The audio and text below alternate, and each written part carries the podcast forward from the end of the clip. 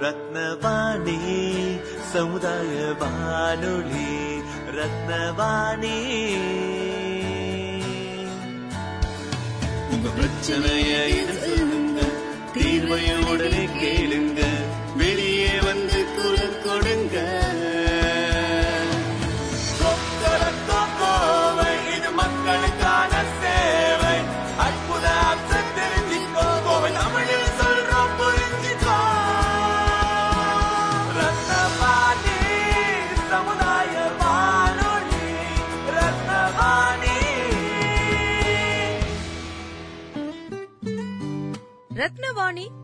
புள்ளி எட்டு சமுதாய வானொலி ஒலிபரப்பு. கோவை ஈச்சனாரி ரத்தினம் கல்லூரி வளாகத்தில் இருந்து ஒலிபரப்பாகிறது.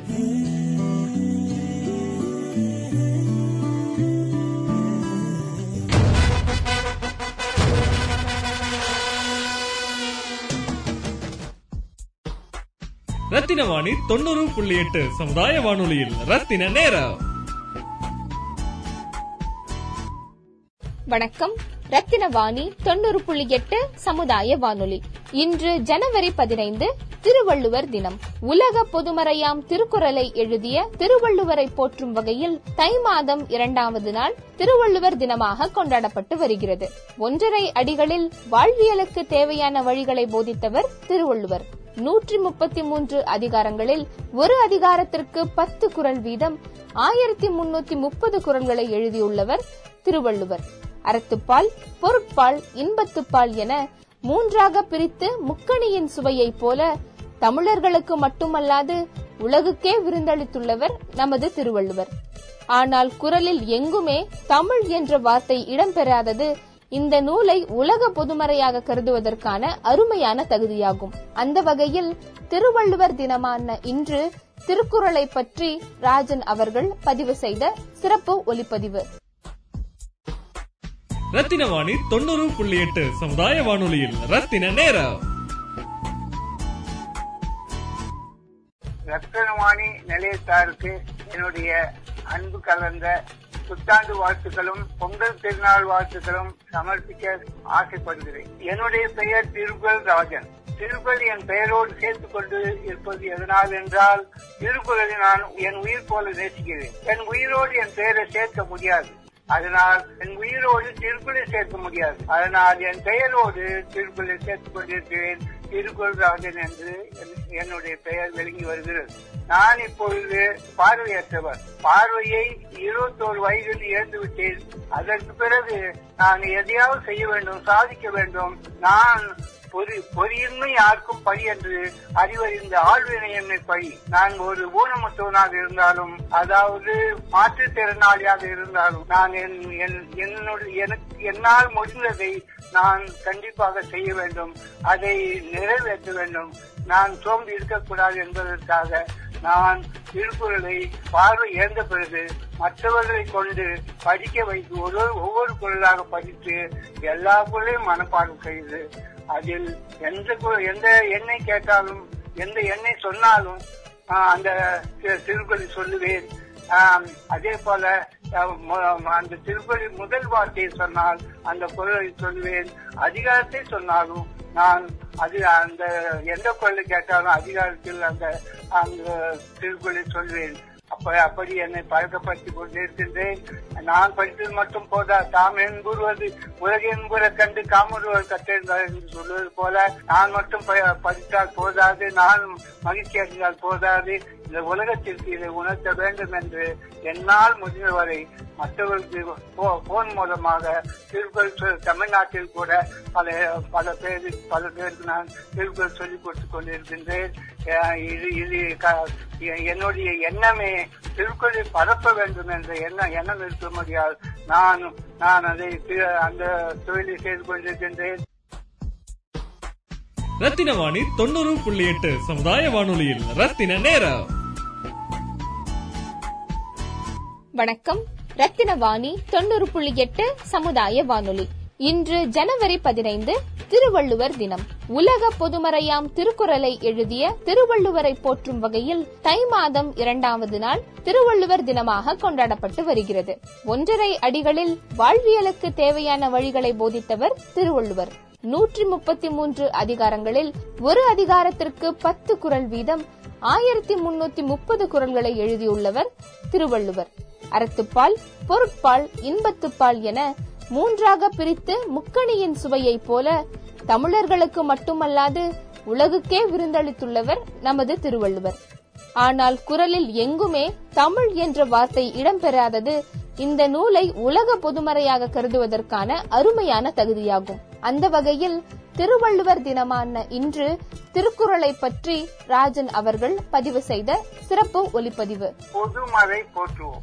அகர முதல எழுத்தெல்லாம் ஆதி பகவன் முதற்றே உலகு. இறைவன் கடவுள் இறைவன் இந்த உலகத்தை படைத்தான். அவனுக்கு விருப்பு வெறுப்பு இல்லை. தனக்கு ஒப்பு உயர்வற்ற கடவுள் அவன். அவனை நினைத்தால்தான் நாம் நம் மனக்கவலை நம்ம நம்மிடமிருந்து நீக்க முடியும். அப்படிப்பட்ட கடவுளை நாம் வணங்கி வழிபட வேண்டும். இப்பொழுது அந்த கடவுள் மழை நிலம் நீர் ஆதாயம் போன்றவற்றை நமக்கு அருளாக கொடுத்திருக்கிறார். அதை கொண்டு நாம் வாழ்ந்து வருகிறோம். ஆனால் அப்படிப்பட்ட கடவுளுக்கு நாம் நன்றி செலுத்த கடமைப்பட்டிருக்கிறோம். ஆனால் நாம் எப்படி க- கடவுளை தொழுகிறோம் என்றால் அவரவர் விருப்பப்படி அவரவர் ம- அவரவருக்கு ஒரு ஒரு மதம் ஏற்படுத்திக் கொண்டு அந்த மதத்தின் படி நாம் வாழ்ந்து வருகிறோம். அவரவர் தம தமது அறிவழி வகை வகை அவரவர் இறைவர் என- வழி சொல்வர்கள் அவரவர் இறைவர் குறைவிலர் இறைவர் அவரவர் விதிபடி அடைய நின்றனர். அதாவது மக்கள் அவரவர் விருப்பப்படி அவர் ஒரு மதத்தை ஏற்படுத்தி கொண்டு அந்த கடவுளே உலகத்தில் பெரியவர் நம்முடைய கடவுள் தான் பெரியவர் என்று அவர்கள் நினைக்கிறார்கள். அப்படி இல்லை. ஒன்றே குலம் ஒருவனே தெய்வம் என்று நாம் நினைத்து வாழ வேண்டும். இப்பொழுது மழையை பற்றி பேச வேண்டும். மழை மழையானது உலகத்து வாழும் உயிர்களை எல்லாம் அது வாழ வைத்துக் கொண்டிருக்கிறது. மழை இல்லாமல் போனால் உலக வாழ்க்கை ஒன்றும் இல்லாமல் போய்விடும். மழைதான் உலகத்திற்கு முக்கியமானது. அதனால் அதை அமிர்தம் என்று கூறுகிறோம். வானின்று உலகம் வழங்கி வருவதால் தான் அமிர்தம் என்று உணரப்பார்த்து மழை இல்லை என்றால் பசும்புல்லின் தலையை கூட காண முடியாது என்று வள்ளுவர் சொல்கிறார். நெடுங்கடலும் கூட வற்றி போகும். அதில் உள்ள உயிர்கள் எல்லாம் மாய்ந்து போகும். இவ்வளவு உயிர்கள் லட்சக்கணக்கான உயிர்களுக்கு இடம் கொடுத்திருக்கும் அந்த கடலும் வற்றி போகும். அதனால் மழையை நாம் தெய்வமாக கொண்டாடுகிறோம். அந்த அந்த கடவுள் இந்த மழையை கொடுத்த தெய்வத்துக்கு நாம் நன்றி செலுத்த கடன் பட்டிருக்கிறோம். அடுத்தது வந்து உழவர் விவசாயம். விவசாயம் எப்படி நடக்கிறது என்றால் மழையை கொண்டு உழவரை கொண்டுதான் விவசாயம் நடக்கிறது. சுழன்றும் ஏற்பின்னது உலகம் அதனால் உழந்தும் உழவே தலை. இந்த உலகத்தில் வாழ்பவர்கள் அவர் அவர்கள் விவசாயத்தை செய்ய முடியாது என்று அந்த ஊரையும் விட்டு விவசாயத்தை விட்டு அவர்கள் பிழைப்பதற்கு வேறு இடம் சென்று விடுகிறார்கள். விவசாயத்தை கஷ்ட பெரும்பாடுபட்டு நடத்துபவர்கள் உழவர்கள்.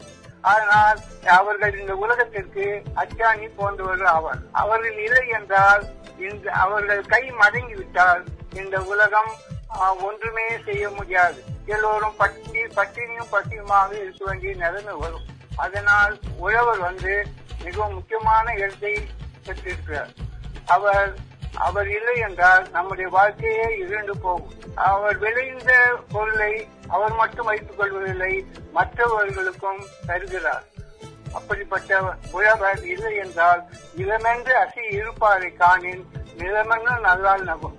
இப்படி வறுமையோடு இருப்பவர்கள் நாங்கள் வறுமையாக இருக்கிறோம். எங்களுக்கு வாழ வழியே இல்லை என்று இருந்து விடுகிறார்கள். அப்படி இருக்கக்கூடாது. சோம்பேறித்தனத்தை க- வள்ளுவர் வெறுக்கிறார். அதனால் சொல்கிறார் இளமென்று அசை இருப்பாரை காணின் நிலமென்னும் நல்லால் நகும் என்று சொல்கிறார். நாம் அதனால் சோம்பேறியாக இருக்கக்கூடாது. அப்புறம் நமக்கு கிடைத்த பொருளை மற்றவர்களுக்கு பங்கிட்டு சாப்பிட வேண்டும். நாம் நாம் மட்டும் உண்ணக்கூடாது. அதற்காக வள்ளுவர் என்ன சொல்லுகிறார்? பகுத்துண்டு பல்லு ஓம்புதல் நூலோ தொகுத்தவற்றுள் எல்லாம் தரும். நமக்கு கிடைத்த உணவை மற்றவர்களோடு பகிர்ந்து கொள்ள வேண்டும். மற்றவர்களையும் நாம் காக்க வேண்டும் என்று வள்ளுவர் சொல்கிறார். பார்த்தூன் மதியவனை பசியல் நோக்கி தீப்பின் தீண்டல் நமக்கு கிடைத்த உணவை மற்றவர்களோடு பகிர்ந்து உண்டால் நமக்கு பசி என்ற பொறுமை நம்மை வந்து வாட்டாது.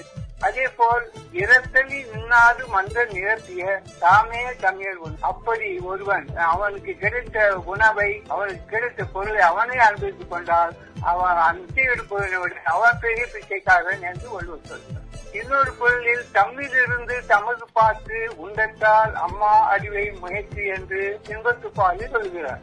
அதாவது சொந்த வீட்டில் இருக்க வேண்டும். சொந்த வ- வருமானத்தில் அவன் அஹ், வாழ வேண்டும். அவன் சம்பாதித்ததை மற்றவர்கள் பகிர்ந்து உண்ண வேண்டும். அப்- அப்படிப்பட்டதுதான் அவனுடைய மனைவியோடு அவன் அனுபவிக்கக்கூடிய இன்பத்துக்கு சமம் என்று அந்த பகிர்ந்து உண்ணுதலை பெரிதாக பாராட்டி பேசுகிறார். நாம் இப்படி பகிர்ந்து கொண்டு வாழ வேண்டும். நாம் நாம் நமக்கு கிடைத்ததை நாமே சாப்பிடக்கூடாது நாமே அனுபவிக்கக்கூடாது.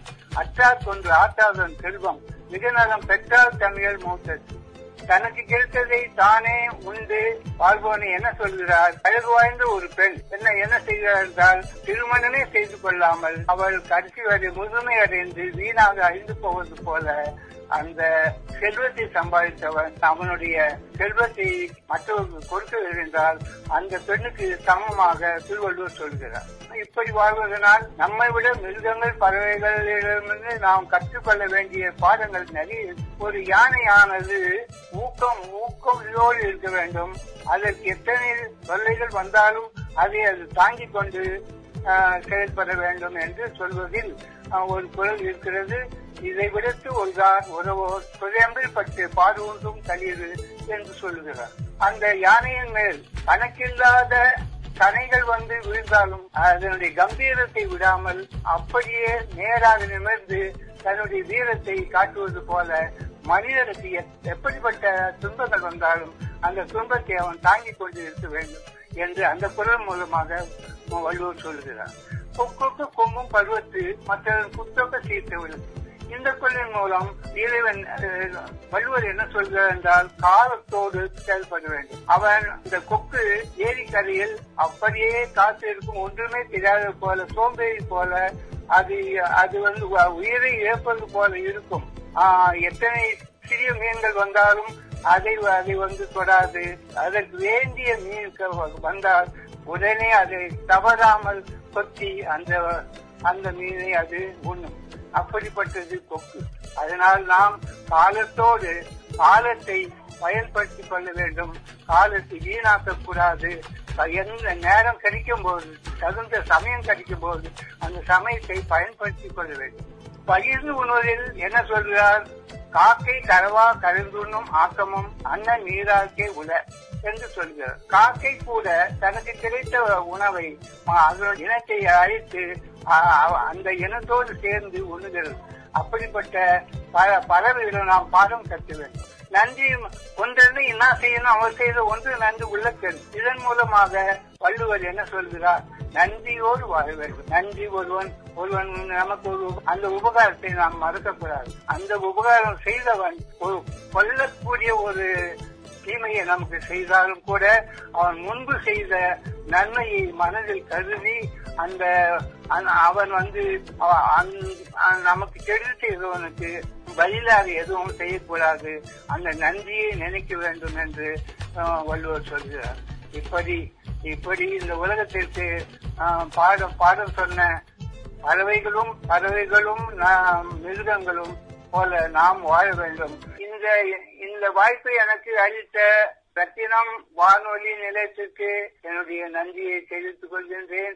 நான் இப்போது சொல்லிக் கொடுத்த திருக்குறள் மேலும் மேலும் எனக்கு என்னிடம் படிப்பவர்களை நான் வரவேற்கிறேன். என்னிடம் வந்தவர்களை வரைக்கும் நான் திருக்குறளை சொல்லிக் கொடுத்துக் கொண்டிருக்கின்றேன். மேலும் மேலும் என்னிடம் வந்து திருக்குறளை கற்று திருக்குறள் உலகமெல்லாம் பரவ வேண்டும் என்னுடைய ஆசை இருப்பதனால் என்னிடம் வந்து திருக்குறள் கற்குமாறு எல்லோரும் வேண்டிக் கொள்கின்றேன். இந்த இந்த பொங்கல் நாளுக்கு என்னுடைய வாழ்த்துக்கள் வணக்கங்கள்.